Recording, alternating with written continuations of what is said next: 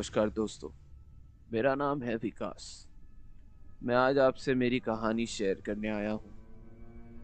मैं एक छोटे से गाँव से शहर में आया और कारण था मेरी नौकरी। मेरे पिताजी ने मेरे लिए उनके खेत का एक छोटा सा हिस्सा बेचकर मेरे लिए घर खरीदा। घर काफ़ी खूबसूरत था और मोहल्ला भी सिटी एरिया से थोड़ा बहुत दूर था। मैं काफ़ी खुश था इस शहर में आकर। मानो जैसे मुझे ये शहर अपना अपना सा लगने लगा। ऐसा लग रहा था जैसे मैं यहाँ पे सालों से रह रहा हूँ। मुझे यहाँ पे रहकर एक महीना हो चुका था। सब कुछ सही चल रहा था। मेरे अच्छे दोस्त बने और जॉब भी मेरा ठीक ठाक चल रहा था।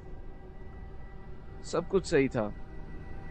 बट सिर्फ़ एक चीज़ मुझे हमेशा परेशान करती रहती थी, और वो थी मेरी सेहत।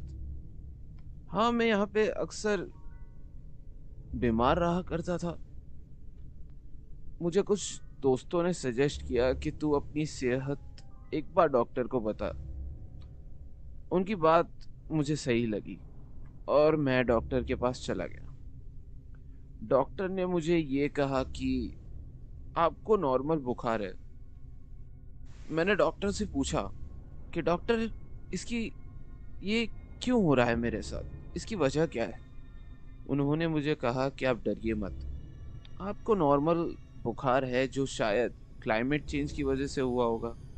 आप गाँव में रहते हैं जहाँ पे पॉल्यूशन बहुत कम होता है और शहर जहाँ पे अक्सर धूल पोल्यूशन डॉक्टर की बात सच थी। यहाँ पे पॉल्यूशन, जैसे मेरे गले में दर्द, वो अक्सर रहता था। डॉक्टर ने मुझे कुछ दवाई रेकमेंड की और दवाई को लेकर मैं घर चला गया। दूसरे दिन मैं फिर बीमार हो गया। तबीयत जैसे मेरी बिगड़ सी गई थी। ऐसा लग रहा था जैसे मैं चल भी नहीं पाऊँगा। मैंने अपने दोस्त को कॉल किया और उसे सारी बातें बताई। He take me to the hospital वो मुझे हॉस्पिटल लेकर गया। वो भी काफ़ी परेशान था। डॉक्टर ने सारे रिपोर्ट्स निकलवाए। पर कुछ ज़्यादा कुछ पता नहीं चला। वही बार बार रीजन आ रहा था सामने, धूल और पोल्यूशन डॉक्टर ने कहा कि तुम एक बार अपनी परिवार के साथ रहकर आओ।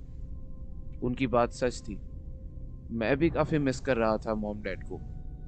मैं गाँव चला गया और जॉब से तीन चार दिन की छुट्टी ले ली। मेरा दोस्त भी मेरे साथ ही था।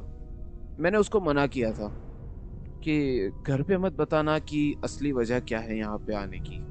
उसे भी ये बात ठीक लगी कि खाम खा ये लोग परेशान हो जाएँगे। हम लोग वहाँ पे तीन चार दिन रहे। मुझे अब काफ़ी बेटर फील हो रहा था। मैं वापस शहर चला गया। डेली रूटीन फॉलो करने लगा। तीन चार दिन तक मैं ठीक था और वही चीज़ हुई। मैं वापस बीमार हो गया। पर अब मैं डॉक्टर के पास नहीं गया। मैंने इस चीज़ को एक्सेप्ट कर लिया और सोचा कि कोई नहीं, यहाँ पे रहूँगा तो इस क्लाइमेट के साथ फेमिलियर हो ही जाऊँगा। एक दिन मुझे, मेरे नेबर ने मुझे चाय पे बुलाया।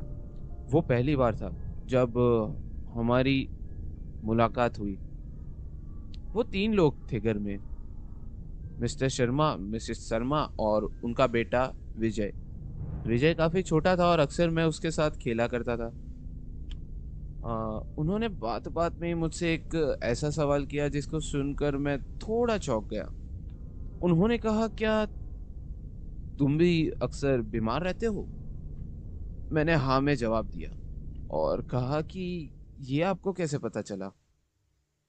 उन्होंने कहा कि तुम्हारे पहले यहाँ पे जो भी आया है, वो ऐसी ही चीज़ों को फेस करता था। जैसे बीमार हो जाना, धंधे में नुकसान, ऐसा कुछ भी। मैंने कहा, मैं अक्सर बीमार हो जाता हूँ। मैं जॉब करता हूँ तो उसमें नुकसान नहीं बट कई बार मेरी छुट्टी की वजह से मुझे बॉस से डांट पड़ जाती है। पर मैंने कहा, ये सब चीज़ें आपको कैसे पता? उन्होंने कहा, ये सारी की सारी बातों की जड़ है द सक्सेना फैमिली। मैंने कहा, वो कौन थे? उन्होंने कहा, इस घर के मालिक।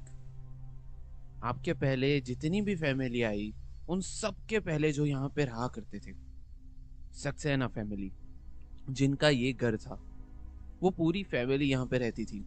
वो उनके पिताजी उनके दोनों भाई, बच्चे। पर एक दिन कुछ ऐसा हुआ जिससे हम सब चौंक गए। वो धनतेरस का दिन था। हम सब खुश थे। विजय उसके दोस्त को, यानी कि सक्सेना जी के बेटे को बुलाने गया। पटाखे जलाने। हम सब भी बाहर दोस्त बैठे हुए थे। उतने में मेरा बेटा ज़ोर से चिल्लाया। हम सब डर गए। हमें लगा कि बच्चों को कुछ हो गया या फिर कुछ हाथ वाथ जल गया होगा। मैं भागकर ऊपर गया उनके घर और मैंने देखा कि पूरा का पूरा परिवार एक साथ फांसी के फंदे पर लटक रहा है। मैं डर गया। मैंने पूरी सोसाइटी को बुलाया। हम सब ये देखकर चौंक गए कि पूरा परिवार एक साथ इस तरह कैसे? वो ये सब कुछ बता रहे थे और मैं चुपचाप सुन रहा था। मैंने उसी वक्त तय कर लिया था कि मैं अब और इस घर में नहीं रुकूँगा। और वहाँ से मैं अपने दूसरे घर में आ गया। हाँ अब मेरी सेहत ठीक है, लेकिन आज भी वो लोग मेरे सामने आते रहते हैं। वो लोग कौन? सक्सेना जी और उनका परिवार। और कहते हैं मुझे कि क्यों हमारे घर को अपना बनाया? Hello guys welcome back to the channel और